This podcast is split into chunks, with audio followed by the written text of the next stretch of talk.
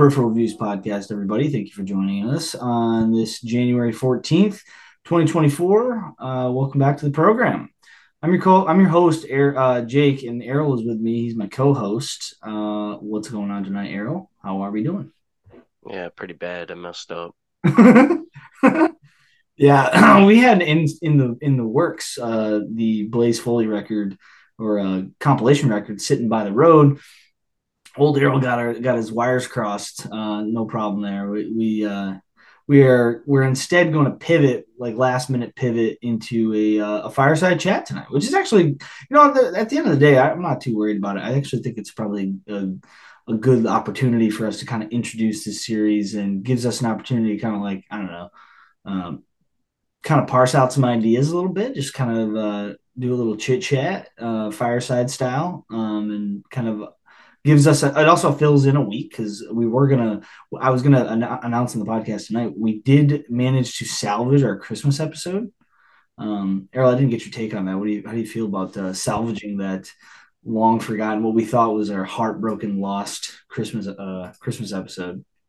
It's a christmas miracle. It really quite is. I mean it was i i had to dig deep into the uh into the the back files of my of my desktop but i managed to salvage it. Um, so that one is going to be we're going to shelve that for uh, next christmas season. So you guys will get a peep onto that at the end of the year.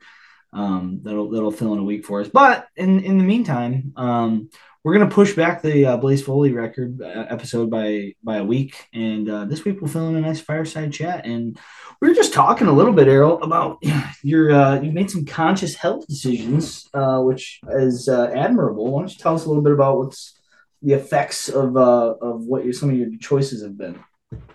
You know, I um, I I really started to to go to the gym in like a pursuit of vanity. And then so I was like going to the gym just to like kind of like be in better shape. And like I started a week before the New Year's resolution. So I think I said it before just so I could be like, uh, forget those guys. But with that, the biggest change that uh, came is uh, I realized that I wasn't going to get any change unless I changed up my diet. So I was like, what do I want to do? Because I, while I am working out and like trying to better myself, I'm lazy.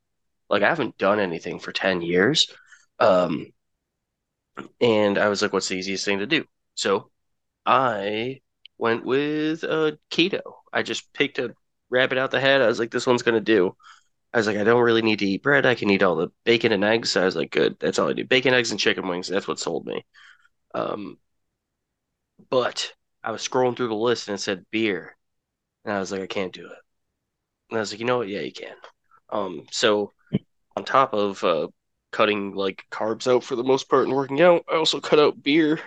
So I should uh, be a little less uh less uh, spacey, um, a little more on track when it comes to these uh, future podcasts for the main part. But um, yeah, no, my my advice would be like if anyone's thinking about like changing up their routine, like they want to uh, stop a vice, uh, best best advice I have is to pick up another vice, like a positive one. Um, I started uh, working out, and it made me want to focus on doing other things. So as opposed to just being, oh, I'm going to stop drinking just for the sake of stopping drinking, which let's be real, that's not fun. That's like that's not fun um, I was like, I'm going to stop drinking because there is a goal. So, yeah, it's a solid. I mean, listen, at, at the end of the day, I mean, the alcohol is poison, as they say. You you want to know what the World Health Organization classifies alcohol as a poison and a class one carcinogen.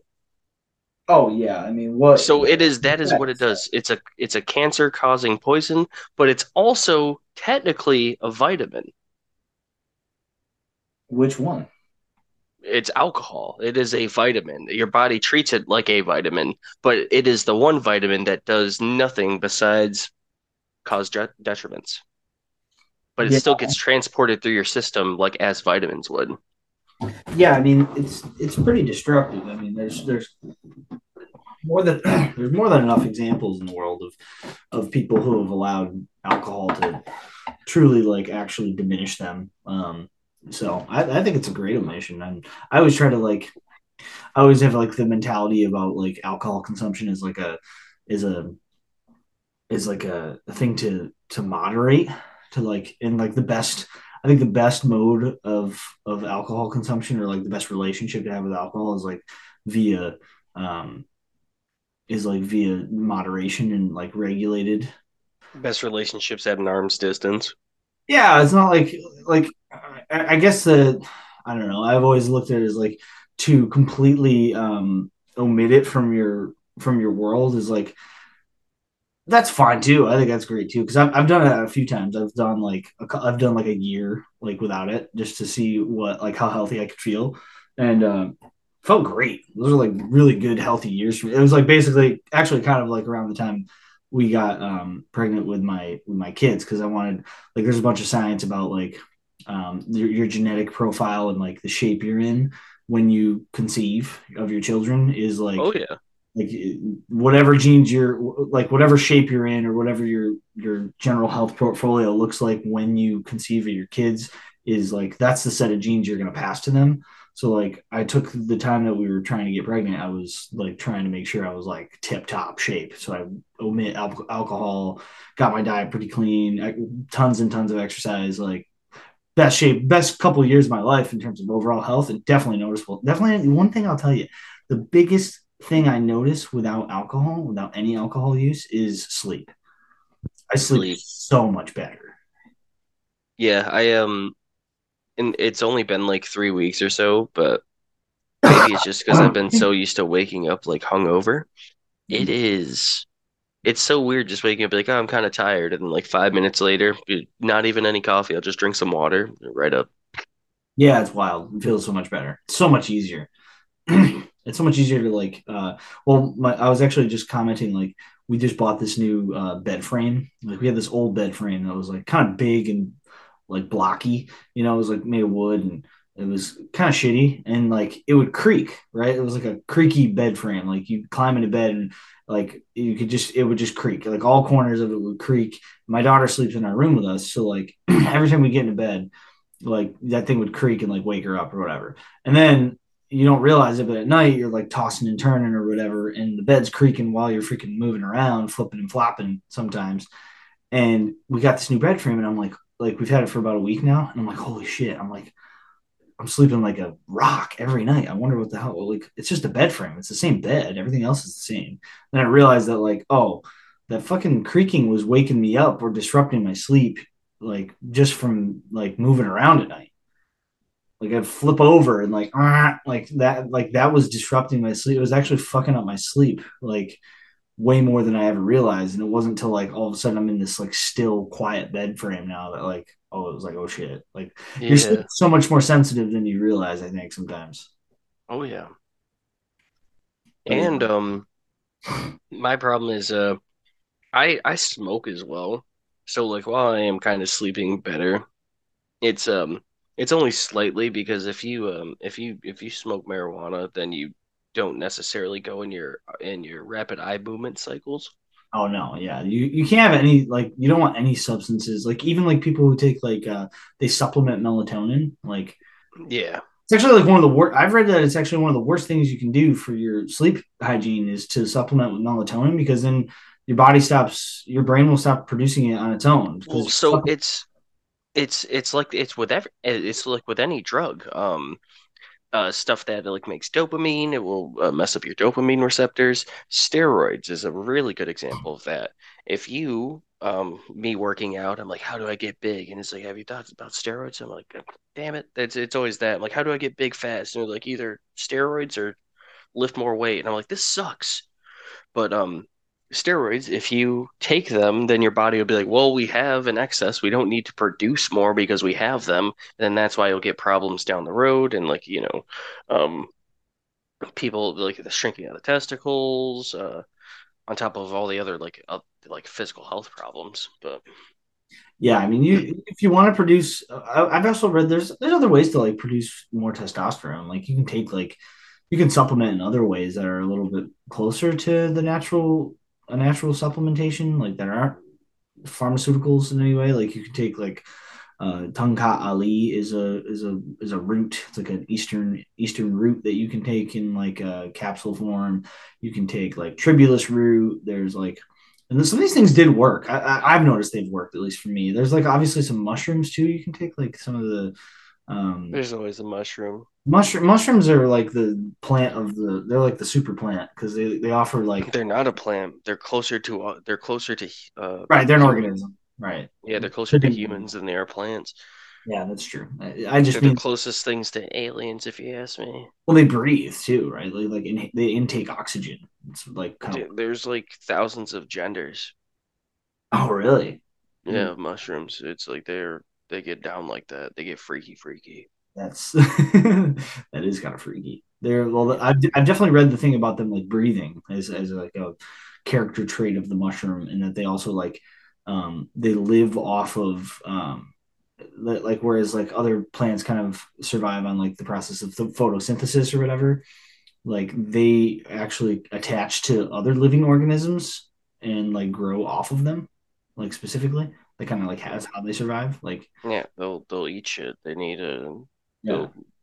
they're they're bad mamma jammas um turkey like tur- uh what is it? Uh, turkey reishi is like a super useful what are they called? They're called um those style like cordyceps turkey reishi um these mushrooms are called um i'm blanking on what what's what type of like I'll look it up now. Um, cordyceps. I mean, there are. Uh, Can't hear cordyceps without thinking of The Last of Us. I ain't eating that, bro. What is that? Whoa, this is wild. What is this? Have you seen this you on see- Google? What? If you go, if oh my god, this is like kind of insane. I don't understand what this is very bizarre. Okay, I've just discovered something for our listeners. This is not good for an audio podcast, but if you listen to what I'm this is I don't really understand how this is happening, but this is I've never seen this and I've just discovered something on Google. If you type if you Google search cordyceps as like the mushroom, right? And then you scroll down and scroll up so Erroll, try this on your desktop if you get a chance. I'm going to refresh the page, see if I can replicate it. As soon as you, as soon as the Google page for cordyceps comes up, which is a it's a fungi a mushroom, a type of mushroom, a little red symbol with a, a mushroom pops up, and if you cl- if you click that, like your screen will be overtaken by mushroom roots. Oh, that is neat. You see it?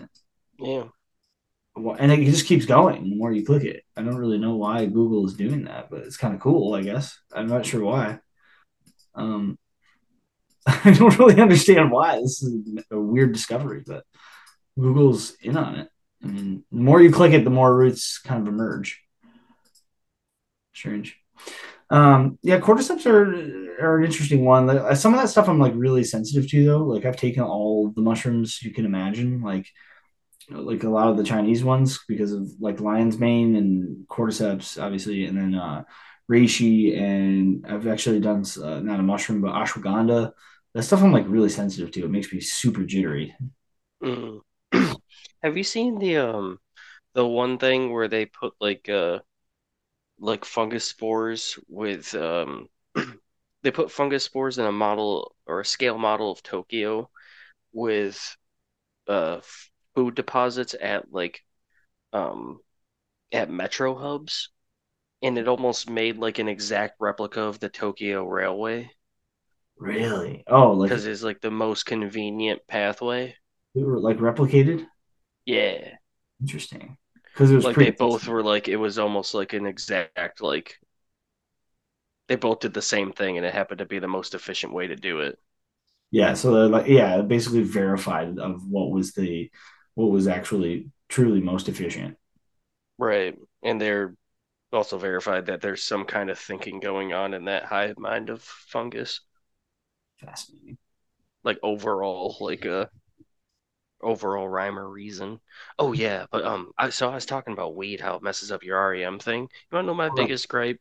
The biggest uh, elephant in the room that like the the uh, cr- like I don't want to like the the uh like the spiritual people, people who like smoke weed and like um do like hallucinogens and stuff. hmm Like kind of like the hippie like folk, like you know what I'm talking about. Like people who are like, "Oh yeah, like peace and like vibrations and like they they all smoke weed." And I'm not going to talk smack because I smoke weed, but it's something that I've come across and I've realized and it hit me like a bullet train. Um everyone talks about doing all these hallucinogens and stuff, but we all smoke weed, so we can't even dream every night. Like we literally get dimethyltryptamine for free, whole movie pictures that are like subconscious depictions of like what we are going through, our past, our present, our possible future. hmm And we're so jaded that we're like, I'll just do LSD like every now and again and It's a really just keep smoking weed when you could just stop smoking weed and trip balls every time you go to for free when you go to bed. Like literally you go to sleep. So instead of just and here's another thing too, the most depressing part about it, and it's I don't like to think about it that much because it is, uh, ugh. so if you don't have REM sleep, you're not dreaming as like much as you should or as vivid to the point where for the most part you don't even remember your dreams. If you smoke a lot, then you'll wake up and it'll just be like blank. That is like half of your life that you're not living. It's true because you're you're sleeping. Just it's part just well, it's you're sleeping, but at least when you're sleeping normally, you'll like have dreams and be able to experience something. If it's just you don't remember if it's just blank, half of the time you are living technically is just, you know, error, error code. Did not, you know, did unsaved file, corrupted file. Yeah, yeah. I mean, it's definitely it's definitely an aspect that you're you're foregoing because marijuana completely suppresses any any dream state that you can recall, at least. And it is like for there, I'll dream every now and again. Like, and it's not like you'll just never dream if you just, but um, when I when I stopped smoking when I moved to Hawaii because I kind of like had to because like change of scenery, you know, I wasn't gonna go like knocking door to door and be like, hey, and plus uh, you don't really need to when you move. At least I found that I don't necessarily need to in a change of scenery. But um, it took like two or three weeks, but like during that like the second or third week, I had like like an epiphany of a dream, like a like a like a world shattering like like uh coming to of like my past and like school and stuff like that. And I was like, that's like crazy. Like it was like such a wild, vivid dream that I still remember like it to this day. It was a uh, it was a talent show. Um and we were all doing our stuff. I think you might have been on the stage with me. And partway during the scene, I tripped and I fell off the back of the stage. And everyone's like, but like, you know, the show must go on. So like you guys are still dancing and stuff. And I was like, well, I already fell off. It doesn't matter. So I was just like dancing in the background. And then the show ended. And then I got back up and I was like, all right, good job. Boom, boom, boom. We all leave. And then I was talking to someone. And then they're like, like, what happened back there? And I was like, oh, I just like tripped and I fell off the stage. And they're like, yeah, like, why didn't you like come back? Like, you, you fell off halfway through and then you never came back. And I was like, yeah, like not a big deal. And then like I woke up and I thought about it and I was like, oh snap, like in high school, I fell off and like I stopped going and then I just never went back. Oh, so it was like Eh, an it was like an uh, it was analogous. Right. And I was like, I never went back. And like, while I just wanted to, like, personally, I was like, oh, it's not a big deal. Like, who cares? Like, other people still like would worry or were worried about it to a degree or like at least wondering like it would be disingenuous just for me to be like oh like not a big deal to me but everyone else is still gonna be like what the heck? So that was kind of I want to say like eye opening that I was like my consequences like have or my actions have consequences and like they might uh it wasn't like anything bad but I was like dang I might like need to like do some explaining to both like myself and other people if I see them Yeah, I mean, dreams can definitely do that. I think that like, well, this is like this is very like Freudian conversation because like this is obviously what Freud was was getting after was like trying to attach relevance to dreams and like they're they being like a gateway to like uh the inner self or like um almost a gateway to like how experiences the ego the ego right the ego and then like life experience how that shapes the way that, that it's like shapes self perception and can like manifest in certain behaviors. Like this is a lot of psychotherapy dives into this. Have you ever heard of dialectic behavioral therapy? I believe so. I mean, it's like kind of um, it's like a it's it's an interesting. It's not new necessarily, but it's it's like a alternative to uh, CBT, cognitive behavioral therapy, um, and it's meant for like it's it's obviously it's dialectic. It's like it's talk therapy specifically, um, but like in a very intense way. It's like in, intentionally designed. Don't you just like rifle stuff out? Yeah, it's it's like it's it's it's the idea is to tap into like um the idea is to like yeah it's like to flush the mind of inner thought almost. Right you just like I, whatever I'm, like I'm, gonna, I'm, giving a poor i'm giving a poor description of what it actually I, I think i've skimmed by it to it sometime in my life. It's like a if i'm not mistaken like you just you're you're supposed to like just say like the first thing on your mind like the like first like subconscious thing until like you end up getting to like the the root.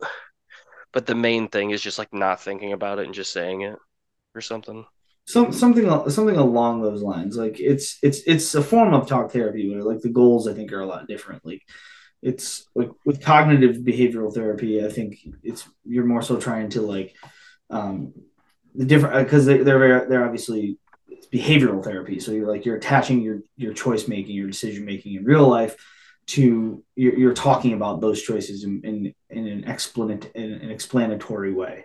Is like kind of like the goal.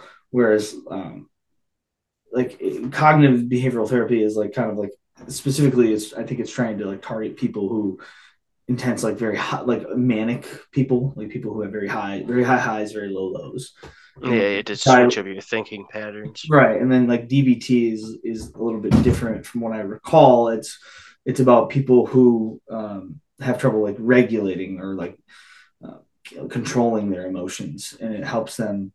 Um, it helps them like I don't know keep it in check by talking through by like talking it out in a more intense way in kind of uh, elongated way. Um, it's an interesting. It's an interesting, not new but sort of new form of therapy. I don't know how we get on therapy, but um, Oh, do we? Yeah, we're talking Jungian and stuff. Yeah, we're talking like Freud and Jung and all that. Um, but I, I, think I think dreams are probably helpful. I, I don't I don't particularly dream all that intensely. Um, so, but I I like I like dreams just because I like uh sometimes like uh, I always like I always extrapolate on people's stuff if they talk about it because it is like a metaphor or like a simile for the most part but the only person that can know exactly what the meaning is or at least find like a true deeper meaning is going to be the person who has the dream. Like so you can extrapolate on it all you want and it's kind of like i feel the same way about like psychics and mediums. Like they can say something that will like resonate in you but it resonates in you. Like it's it, you have to come to that conclusion you know what i mean? Like whether someone guides you there or not like it's uh I, I, don't, I don't know. It's um I, I like uh, I like the serendipity of dreams, or at least rather that's what I miss the most because I'd have stuff that I would like that would kind of happen in my dream, and then you get so you'll have like a case of deja vu, and then you'll be like, am I just literally remembering this as it happened, or did I like dream this? Yeah, um, was this somewhere? Was this somewhere in in the in a dream state that I just don't recall? Like that's that's it. I, I think that's actually there's probably some merit to that. Like that's what. What's the what's the weirdest dream? Have you ever had any weird coincidences or dreams that you can't explain? Because I have one that is borderline spooky. It is either a crazy coincidence. The premonition. Um, yes. Yeah, it's either a crazy coincidence or I like I Assassin Creed like genetic memoried my dad's memory Ooh, that's wild. In a dream? Yeah, right. Um, Here. I'll explain mine and then let me know if you have like a weird dream or something that like coincided one time. So here's my dream. I or no I think it's a dream because here in in hindsight I think it's a dream because in I experienced this. Here's what I experienced. I went to my I went to uh Louisiana when I was like four or five years old. Um, me and my cousin were sitting there, we were playing video games, and I uh he we were just sitting there playing like what whatever didn't matter, it was a Nintendo. And uh he's like, I'm thirsty. Like, you want to get something to drink?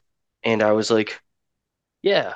Like, you know, he's like, You want to get some water? And I was like, you know what? Yeah, let's get some water. Usually I would drink something a little fancy, but I'm like, when in Rome, do as the Romans do. So I was like, yeah, let's get some water. So he gets he gets two cups. He fills them up. He hands me a cup. He's drinking water. I'm drinking water. We're just two bros chilling, drinking water. Like this is this is great. And my aunt comes in. I've never really been like formally introduced. Like maybe I seen her one time, but I am very much like a child, like four years old. I don't I don't know what's going on. I don't even know where I am. Uh, drinking the water, and then she's like, "You just like coming in the kitchen and drinking water? Like, how are you just gonna like drink water? You didn't ask anyone if you could drink water?" And I'm sitting there, and I'm like, I was set up. Like, like he didn't need to ask. I was like, why am I getting yelled at? I'm a guest. Like, so, I'm a four year old, so you know, you can't even form any kind you can't defend yourself at four. You can think all it and that's here's why i feel for kids because i thought all that all that ran through my head in 13 seconds but like i couldn't you can't say that. Like you can't form a sentence and be like well i just don't think it's fair that i'm getting singled out because i was four. So i'm sitting there getting a little flustered like looking around and then my other aunt comes in and then she's like you leave that poor boy alone. He's just drinking water in the kitchen like you ain't yelling at him and he's drinking water. You ain't got nothing better to do than just he's like, come, she's like, come here, baby. Like, don't pay her no mind. And I was like, okay, like someone with some sense. This is great. And um, then ever since I was four years four years old, that's end scene. I don't remember anything until like you know like my sixth birthday or whatever. Um, but a couple years ago, I was hanging out with my dad, right? And he was like, He's like, yeah, I was hanging out with my cousin, and we go to the keys. You want to get some water? And we go to the kitchen, and then we're drinking water. And then she's like, "What are you doing drinking water? You need to ask someone." And then his aunt came in, and then she's like, "You leave that poor boy alone." And so he's telling me this story, and I'm like, "You're about to puke." yeah, I'm like, I'm like, that happened to me. Wow. That's, I was like, I don't know who or what. I was like, but like maybe. So here's the thing too we could just that could have just been like my aunt's daughter, and that she's just a bitch too in the same exact way. You know what I mean? Yeah, I mean maybe, but but that would make more sense. Like that we both were victimized, and they're both just fucking kind of bitches to kids for no reason because they want to feel strong. But either way, I was he was telling me the story. I was like, what the fuck? That is pretty wild. I have to admit, that's that's pretty rare. Yeah, I can't think that anything like that's ever genuinely happened to me. I don't, I don't, not that I, not that I can think of. My dreams are pretty unremarkable for the most part. Like I've had like, I have like the recurring dream, and it's all it, it is all attached to like um oh the the recurring dream that it, it's it's actually a recurring nightmare technically. It's it's it's the Mike Myers dream and not like Austin Powers. Like I'm talking like like like serial killer. Oh yeah, baby. John Carpenter. And it's all because my grandmother traumatized me when I was four. Um, for some reason, this woman thought it was a great idea, and I'm gonna I'm gonna put it on blast right here on this fucking on the airwaves. I don't even care. Blast um, on the cast. Yeah, it's going down. Yeah, blasting on the cast. Um, she she showed me the original Halloween when I was four years old on a spooky ass fall night when she was babysitting me at her house. And no, uh, so you're just old enough for like cognitive function. Oh like, yeah, I'm kind of understand what's going on, but not old enough to know that this isn't real. You know what though? I'm really proud of myself because I actually held it together that whole movie, and I did not actually flip out until the uh until he busts through the fucking closet and at the end, and she stabs him with the coat hanger like in the eye.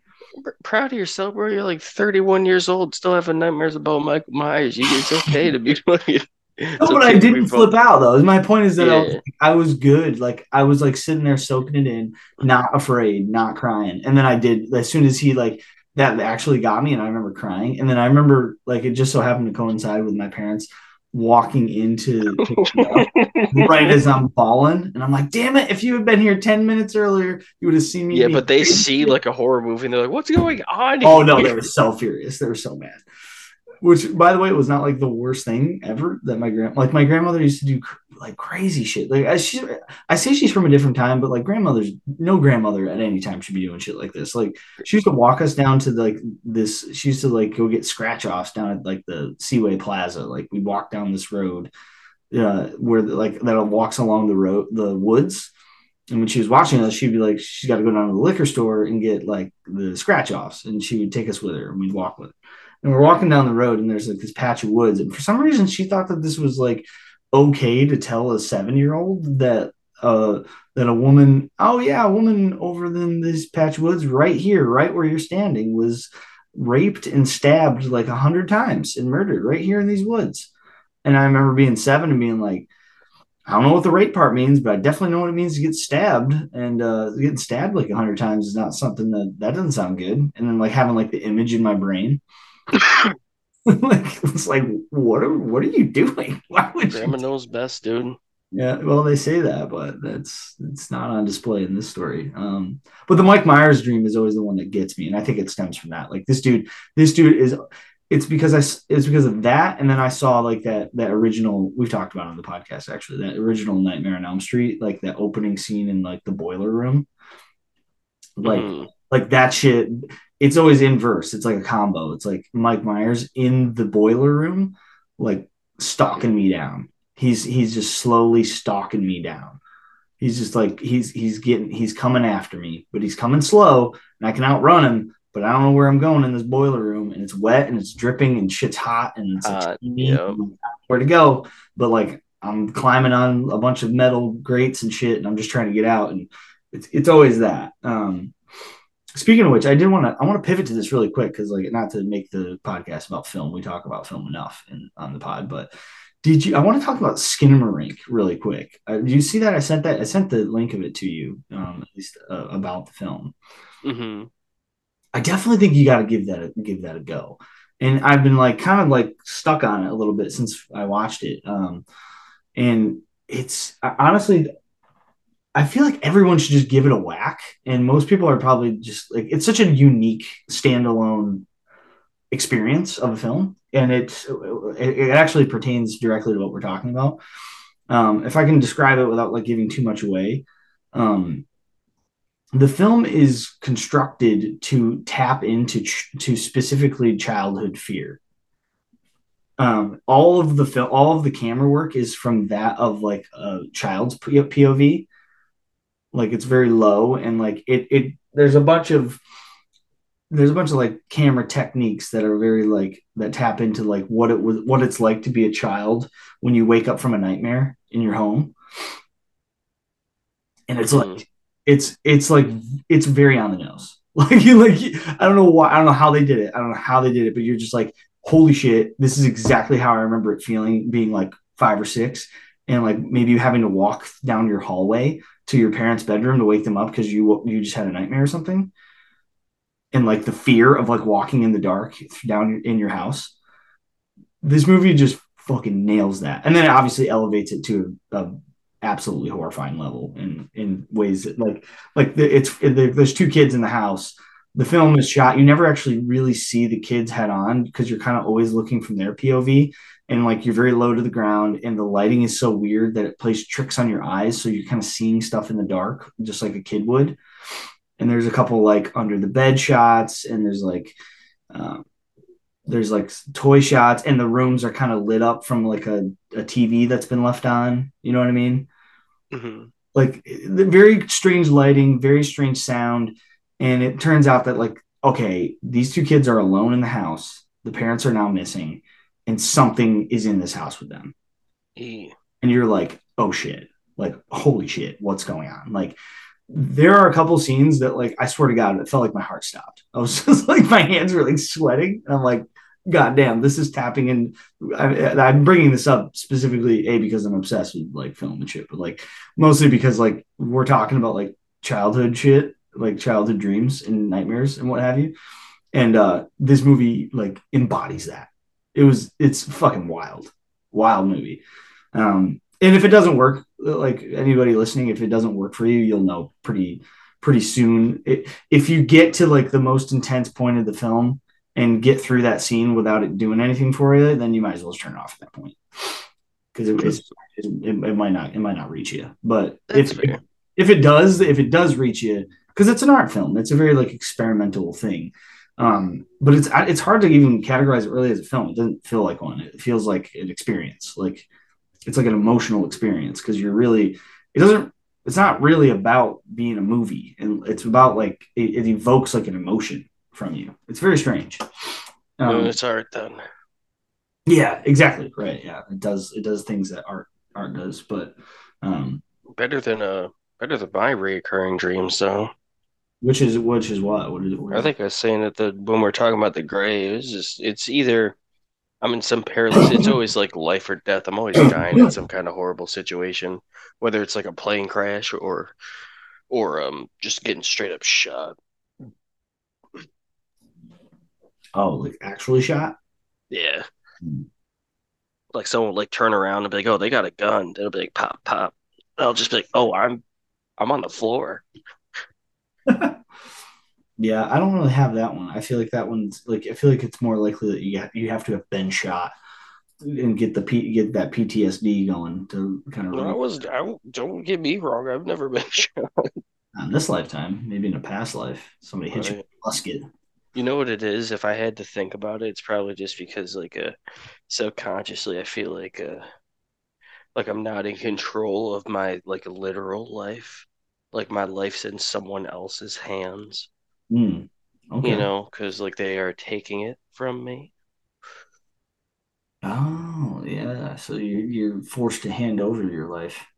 Right, right, and then I'm never upset and I'm never even really scared. It's almost like it's like not like willingly, but just yeah, it is like it's uh, not fighting back. Just accepting me handing my life over. You know what? Need to switch that up. I need to punch the guy in the face. yeah, you gotta you gotta fight back in those dreams. Well, it's always that it's always that moment, and the, uh, the dream a dream always ends like just as something like permanent's about to happen. Yeah. That's kind of like always the the point of a dream, I guess. I've had a lot of black screens in dreams. Oh, I can't I can't ever shake the Jimmy Neutron episode. I think it was where like he's got to like he's got to do something wild and unbelievable in the dream to like wake himself up. Was it Jimmy Neutron or was it like fucking? Yeah, and I think he like kisses Cindy or something.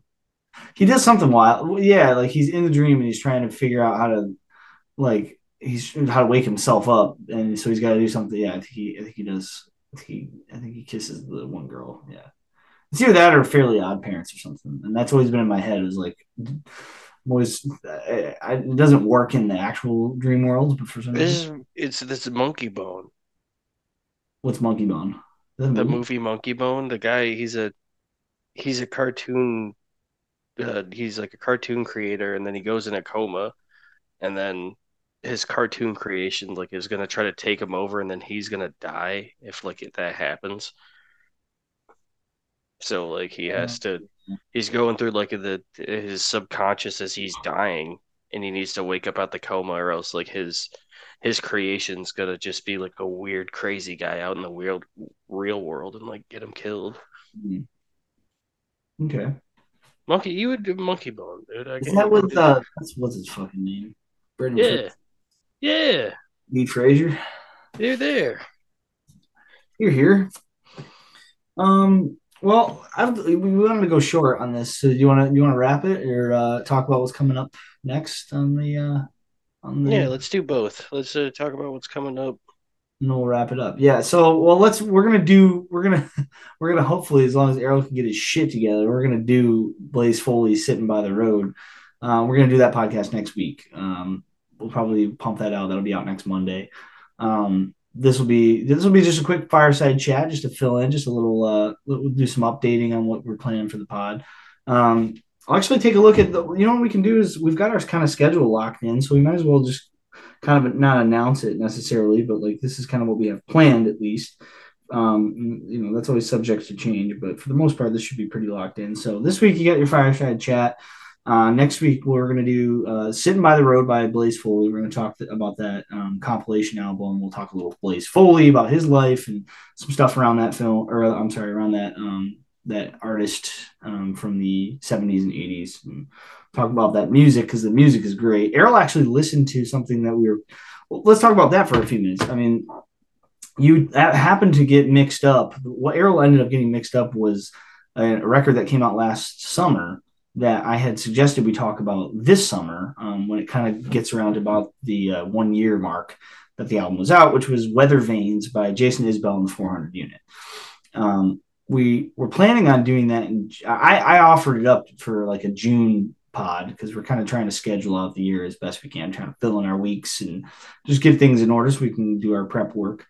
Um, Erroll ended up listening to that album instead of the Blaze Foley. Um, Erroll, you want to kind of like dish out some initial thoughts on, on what you thought of that album, and then we'll do we'll definitely do a deep dive on it if you think it's worth it come June. Oh no, I absolutely do think it's worth a deep dive. Um, one of the I won't even say like better country albums because like I've said it before, I'm not the biggest country fan, but it's like legit one of the better albums I've heard in whole, like front to back.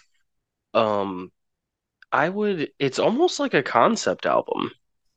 Yeah, I mean, well, there's like a lot of thematic stuff that he's. Yeah, and and a couple of them, if you ask me, are like intertwining, or at least they can be seen as that. At least I did.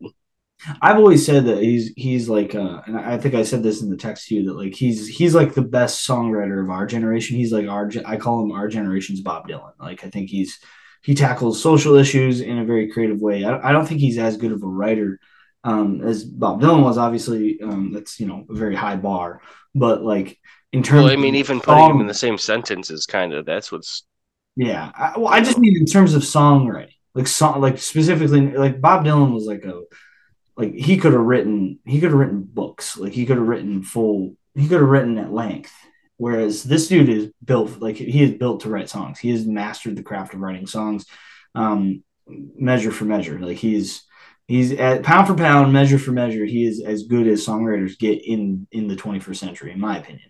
And he he really knows like from that album, and we'll we'll talk about it. King of Oklahoma, I was telling Erroll was like, I think that's like the the one of the more important songs written in the 21st century about middle America and about um, you know drug use and uh, you know familial collapse and like oh, there's just a lot to it that like can really reach the, it's like a very common story told in a very beautiful way in this like very intimate and, and, and, and it's yeah it's made like a it's made a lot more human oh because it's so easy to be on the other side of that and be like i can't believe someone's just gonna like you know oh someone's just stripping copper Yep. Then, but he's like, nah, like, gotta do that. Like, eh, there's no cameras. And then he gets there. He's like, someone else, no, hate to spoil it, but he's like, someone else got that, man. Yeah, yeah. Well, we'll talk about the album because there's a lot of that kind of stuff going on in the album about, you know, it's it's just a it's it's a beautiful record, and it was honestly, it's not even his best. I mean, he's got he's got several other ones that are, but it, but he's never really put out a bad one. They're all they're all very good, and they've all got a lot to talk about. So I figured since that'll kind of cross the one year mark, Weathervanes by Jason Isbell in the 400 unit. You can look out for that in uh, June. Also, you know what's funny too? Uh, you know th- that will actually work out beautifully too because uh, he's actually coming to Syracuse uh, in in June. Jason Isbell. Um, he's coming to uh, Beak & Skiff uh, for our, our, listeners. If you haven't um, checked it out, Beak & Skiff is an apple orchard here in Central New York in Lafayette, just south of Syracuse. Um, it's like this big, beautiful apple orchard. They, uh, Erroll, have you ever heard of 1911? Yeah. The, the alcohol. Um, mm-hmm. That's the distillery is is there is there that's their like headquartered distillery. 1911 is made in Lafayette at the uh, Beak & Skiff Apple Orchards. Um, and he's playing there, so they they put concerts on there. I've seen I've been to a couple shows there. It's wonderful.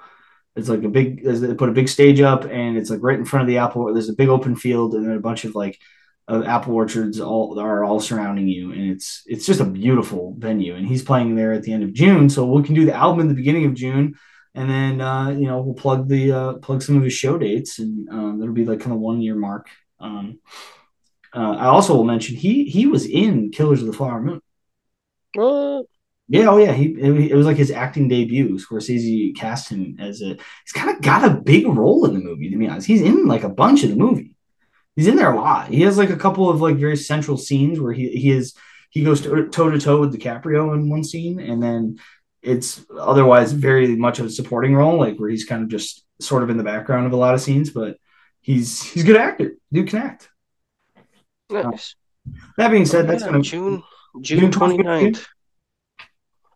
Beak & Skiff, yeah. So people should check him out in the uh, in the state of New York. I definitely will be at the show. I've seen him live, and it's it's his music is so. atta- I've been listening to him since he was with Drive By Truckers.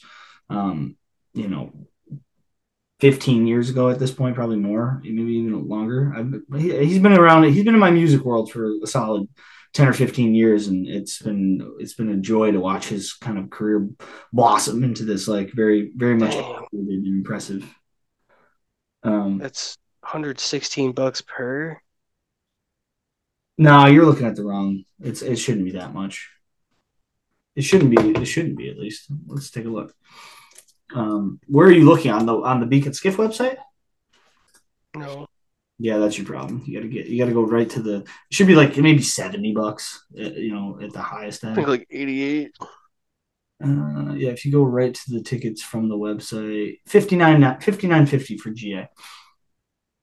60 bucks. You just got to go to the website. So folks, for if you're interested in this summer seeing Jason Isbell in uh, Lafayette, New York, just go to the uh, go to the Beak & Skiff, type in Beak & Skiff in your Google bar, Jason Isbell, and you'll pull you right up. Hit the tickets, 59.50. Can't beat it. Should be a good show great show. I saw him. I saw him two summers ago, um, and uh, he's he's he's amazing. I mean, he's just amazing. His music is so like very emotional and intimate. It's it's it's quite. He's quite a performer. It's really really good. Um, so that's that's probably coming in June. But let's talk about uh, what's forthcoming after Blaze Foley. We got Blaze Foley next weekend, um, and then we're gonna do um, to close out the month of January uh, we're going to do an episode that centers around, uh, we touched on a little bit today, but we're going to talk about a few of the different psychedelic medicines. Um, and we're going to kind of do a deep dive and try to unpack. Um, we'll probably pick a couple each that we were going to want to talk about, and we'll we'll kind of just have a loose discussion about like where they're at in terms of medical development and how they are being kind of rolled out into the public um, now that there's been some research. I know Johns Hopkins is like a big player in the development of some of these stuff uh, or some of these substances in terms of mental health treatment specifically and a lot of PTSD treatment. Um, but we're going to do a big episode on that, and then I think we'll probably we'll probably record um, we'll probably record for that, and then we're going to sit down hopefully over Zoom. Erroll, um, this is, hopefully this is still in the books. We're gonna we're going to talk to Erroll's um, uncle, uh, who's had a very specific um, psychedelic experience that um, was very much helpful for him in his life in a bunch of different ways. And we'll kind of sit down and do a little interview style with him and chat for about a half an hour, 45 minutes, and kind of talk that out on the back end of that episode. Is that that's still on the uh, on the docket, Erroll? Oh yeah, yeah. Um, I'm really excited about it, and uh, I know he is too. Um, Oh, good. he um he swears uh, there are a lot of uh, uh positive effects, and uh, he doesn't he didn't have anything anything real negative other than the uh the experience itself. He said it wasn't easy. As Yeah. I've heard, I've heard that. I've heard that, that it's, it can be very, very traumatic and very intense and, and kind of shape shifting. Um, but we'll let him kind of talk about that and, and explain what his experience was and, and all the downstream effects that it had on him. So um, that'll be kind of like a two part episode. Erroll and I'll have like a, a- a discussion to open the pod, sa- same length, probably about half an hour, 45 minutes. And then we'll have that um, on the back end, an interview with his, uh, with Erroll's uncle. Um, and what, what's your uncle's full name? Just we well, that's uh Mick McCarthy. McCarthy. Okay, so we'll talk to him and about his experience and on the back end of that episode. That will close out the month of January, um, and then we'll roll into February. February's looking like this. Uh, first week, uh, we're gonna do a biography of Chet Baker. We're gonna uh, we're gonna go back to that biography series. We're, we definitely L one um, for that. We haven't touched the biography series in quite a while, probably in a few months. So we're gonna dive in, tell the story of Chet Baker. We're gonna follow that up with another music entry. We're gonna talk about um, Daniel Johnston's "Hi, How Are You," which is another. That's kind of that's a really good like double um, feature almost, or a, a double episode to match or to pair with the Blaze Foley one. Uh, both like very low fidelity, very like scratchy recordings of um, like kind of independent artists who basically got the music recorded and made in like the cheapest and easiest way they possibly could have, um, but still managed to kind of push through some like artistic vision to each of them. And I also think it kind of adds to it. Yeah, it's a perfect like double whammy to go back to back on the music on the music series with those two, um, because we have talked about some other like kind of bigger. Um, we talked about Lupe Fiasco and we talked about Wu Tang, which are both rap albums and they're both like Wu Tang a little bit on the lower production side, but like still kind of iconic and big and mainstream. Now we're gonna kind of dive off into the into the kind of the underground of music um, for the next two.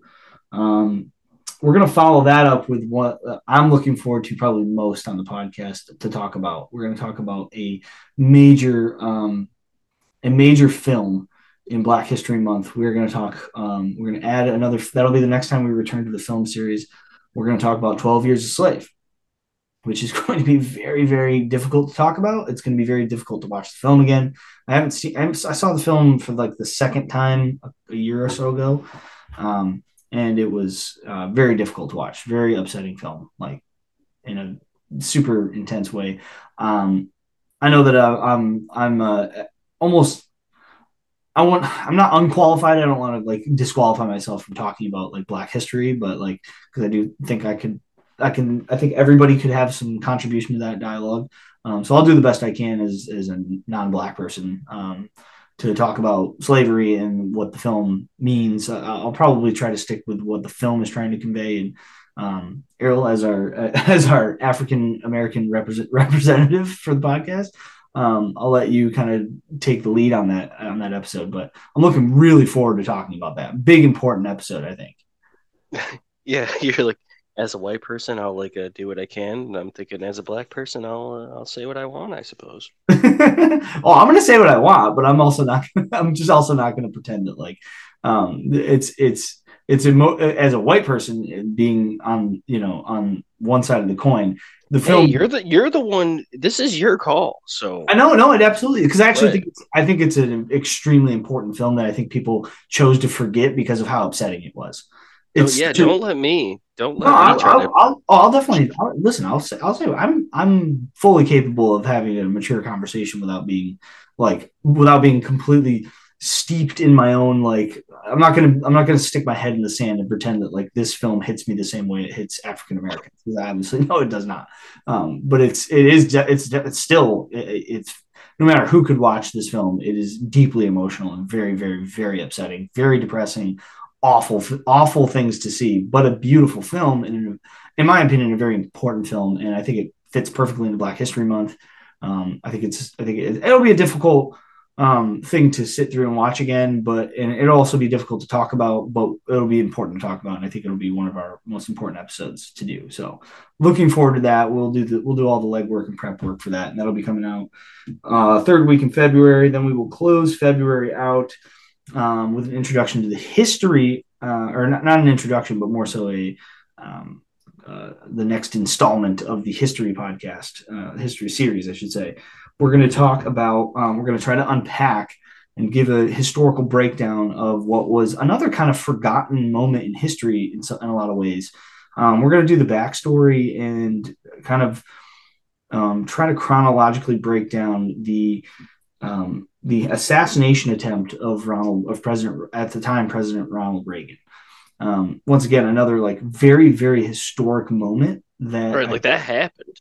Shit happened. Oh yeah, and he almost died. Like he, he actually was the, the assassination attempt was almost successful, and there's a bunch of backstory um, tied to Taxi Driver, the Martin Scorsese film, Jodie Foster, John like like John Hinckley was a madman, and there was like it's just a fascinating story that I think is due for um, a retelling on the podcast just because I, I, found it super interesting and I think it'd be a lot of fun to do some like deeper reading on. So um, I'm uh I'm gonna say something I only feel comfortable saying it here because it's like the fireside chat.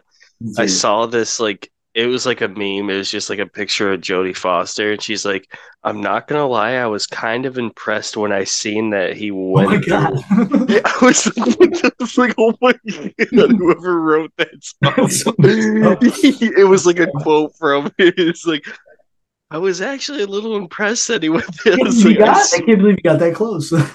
right. I was like, I hate the internet. Me too. That's just. I actually found it really attractive that he went through all that to, and I was like, I I swear, I'm believe it. I couldn't believe that he he managed to almost. he really did. I found it endearing that he did that for me. Yeah, that's pretty insane. Uh, that's that's Yeah. that's the internet for you though. Um, so that's through February. Uh, March is actually booked up too, and March looks pretty good. Uh, there'll probably be a week off somewhere in there in in either February or March. It probably it looks like March is kind of like we're booked out through the third week of or the fourth week of March. Oh, and I have a, uh, yeah, I'll, I'll be on vacation. I think I'm heading to the island when is that? like the third week of March. That's fine. Yeah, because there's that that third week. We have a week at the end of March, so we'll just push one of these back. But what we've got scheduled for March is going to be um, first week will be uh, we're going to record on March second, which means it'll be released March fourth.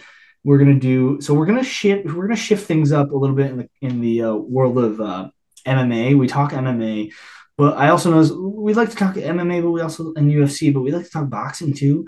Um, so I'm trying to encapsulate both and make sure that because I feel bad because I actually want to talk some boxing, what's going on in the sport. There was a huge knockout last night from uh, Arthur Better- Beterbiev, who is 20 and 0 with 20 knockouts, which is wild and is unheard of in the sport. But like, I feel like we don't get a chance to kind of really cover the both sports, and I think it's due to cover both of them the best we can. So I mean, we're going to introduce a new series that's going to try to like um kind of fit the UFC MMA stuff into a, into a its own series that will cover every other month or every handful of uh, or every like six weeks or so.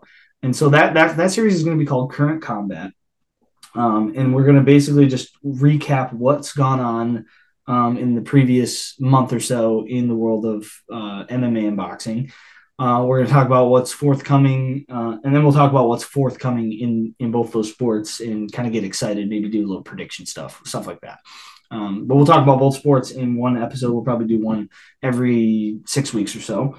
Um, and uh, for that specific episode, we're probably going to recap the first couple months of the year, and then we will uh, we'll do a little preview of what is going to come that month, which is going to be um, UFC 299, and then uh, Francis Ngannou versus Anthony Joshua, which I can't even believe that I'm saying that, that those fights going to happen, but it is going to happen, and it's going to be wild.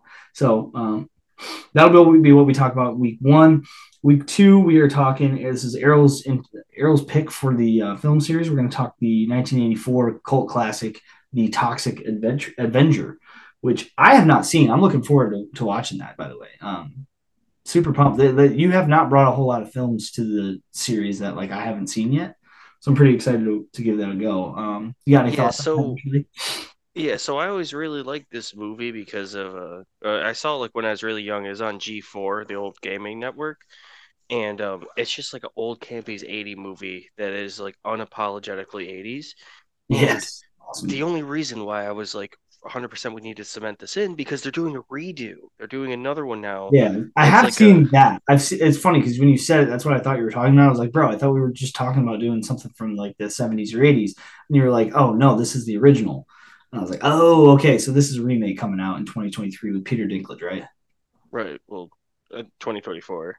Oh, right, this year. Sorry. Yep. That, yeah, yeah, you're right. 2024. So when is that due? You know, then that's due to come out. Uh, I don't. You think I would? That's okay. Well, we'll we'll get to it when that episode comes out. We'll get to all those dirty details. Um, and then, like you said, it looks like the week after that, you'll probably be on vacation. And then, um, so we'll take a week off in there somewhere and we'll push these last two to the last two weeks. There's five weeks in, in March. So we're to at least hit four of them. Um, and we're to do another biography on, uh, on the story of Johnny Ace. Um, fascinating story, fascinating end to his story. And, and I'm looking forward to talking about that one. Um, we'll talk a little bit about his music, his impact on music, the folklore that was his life, and uh, there's a there's a that'll be a pretty short episode. be short for a very specific reason. You'll you'll find out when we when we actually do the deep dive. And then uh, to close out March, and this is where we're booked up to. We've got some ideas in the works coming forward, but we're going to close out March with uh, the final film installment of that um, of that month, and that's going to be Donnie Darko. We'll be talking Donnie Darko. So that's what you've got to look forward to in the Peripheral Views podcast. Um, Erroll, uh, is there any? And like I said, I I, I should I should kind of um, mention at you know as, as we're getting through all this. some of this stuff will be subject to change. If something does, you know, crop up that we feel like needs to get swapped out, you know, we, we do sometimes pivot as you as we found out tonight. Erroll sometimes doesn't do his flipping job, and now we've got to do a fireside chat and talk about talk about dreams and shit. Yeah, it happens sometimes it's going to happen. So there is some uh, flexibility on all that, but hopefully, hopefully that's that's kind of the path we're on. Those are the topics we're going to be taking on in the next couple months. So you got something to look forward to. Um, and like I said, some some of those are subject to change potentially, um, but that is that is the goal for now. Um, and then in April, we've got a few things. We're starting to filter out some ideas, but we'll uh, we'll get there when we we'll cross that bridge when we get to it. So. Earl, anything else you want to you want to touch on before we close out the old uh, the first installment of the fireside chat? This isn't exactly the way I thought that the fireside chat would go, but it's it's a good introduction. It's just like the history series. Like the history series was kind of like you get you get, you get your feet wet before you uh you know before you dive full dive in head first. Oh yeah, we'll have a we'll have a true chat by the fireside here eventually. But yeah, maybe a live recording even. Well, yeah, that's yeah, that's what I mean. But um, yeah, no, it's um um, yeah, no, I, I don't really have anything. I never really have nothing by the end of it. Perfect. All right, well, we'll close it out, and uh, like I said, hopefully next uh, this this will be out tomorrow, Monday. Um, so hopefully you guys enjoy the uh, quick fireside chat, little recap, um, and then we'll you know on what's coming up on the Peripheral Views podcast. And then, uh, you know, next Monday, look out for Blaze Foley sitting by the road. We're uh, we're going to talk about that album, and we'll talk about it track for track, the way we do in the music series. Um, and that's uh, that's a wrap for the Peripheral Views, Peripheral podcast for tonight. Um, should hit a little bit of housekeeping on the way out, um, as uh, as per usual. Um, we've uh, we're on Twitter slash X at Peripheral View one two three. We are um, we have our own website where all of our content is uploaded and is available for streaming. Peripheralviewspodcast.com. Um, we are on Apple po- Apple Podcast, Spotify, and YouTube. If you happen to listen to us on any one of the three, please leave us a rating and review um, and a subscription. Super helpful for the analytics and the algorithms, uh, all that stuff. It, it, helps our helps our numbers. It helps our growth. Um, so we really appreciate any support you can offer us on that front. Um, we're also on SoundCloud.com forward slash Peripheral Views one two three. If you uh, choose to use that app for streaming. Um, and if you want to reach us a little bit more directly, a little bit off social media or offline, our our, uh, our email account is peripheralviewspodcast at gmail.com, and we will respond expeditiously as we typically do. Um, the last podcast we did was on The Grey. Uh, feel free to dive back to that. That was uh, 2012's The Grey by Joe uh, Carnahan, starring Liam Neeson.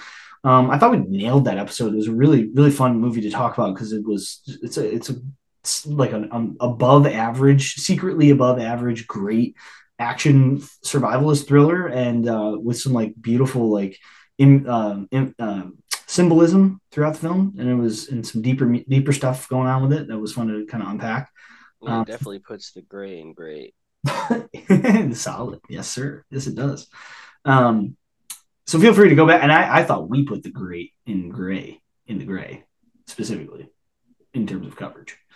So uh, feel free to dive back to that episode. That is uh, one back in the podcast um, library. So feel free to listen, give that a listen and if you if you haven't already, um, or watch the film and then listen um, because uh, it's a great film. Lot to talk about. So. Um, that being said, I think that's just about it for the uh, Peripheral Views podcast. We really appreciate all the support you guys give us, um, and uh, we will uh, we'll see you on the next round, Peripheral Views podcast. Thanks for joining us again, and we'll see you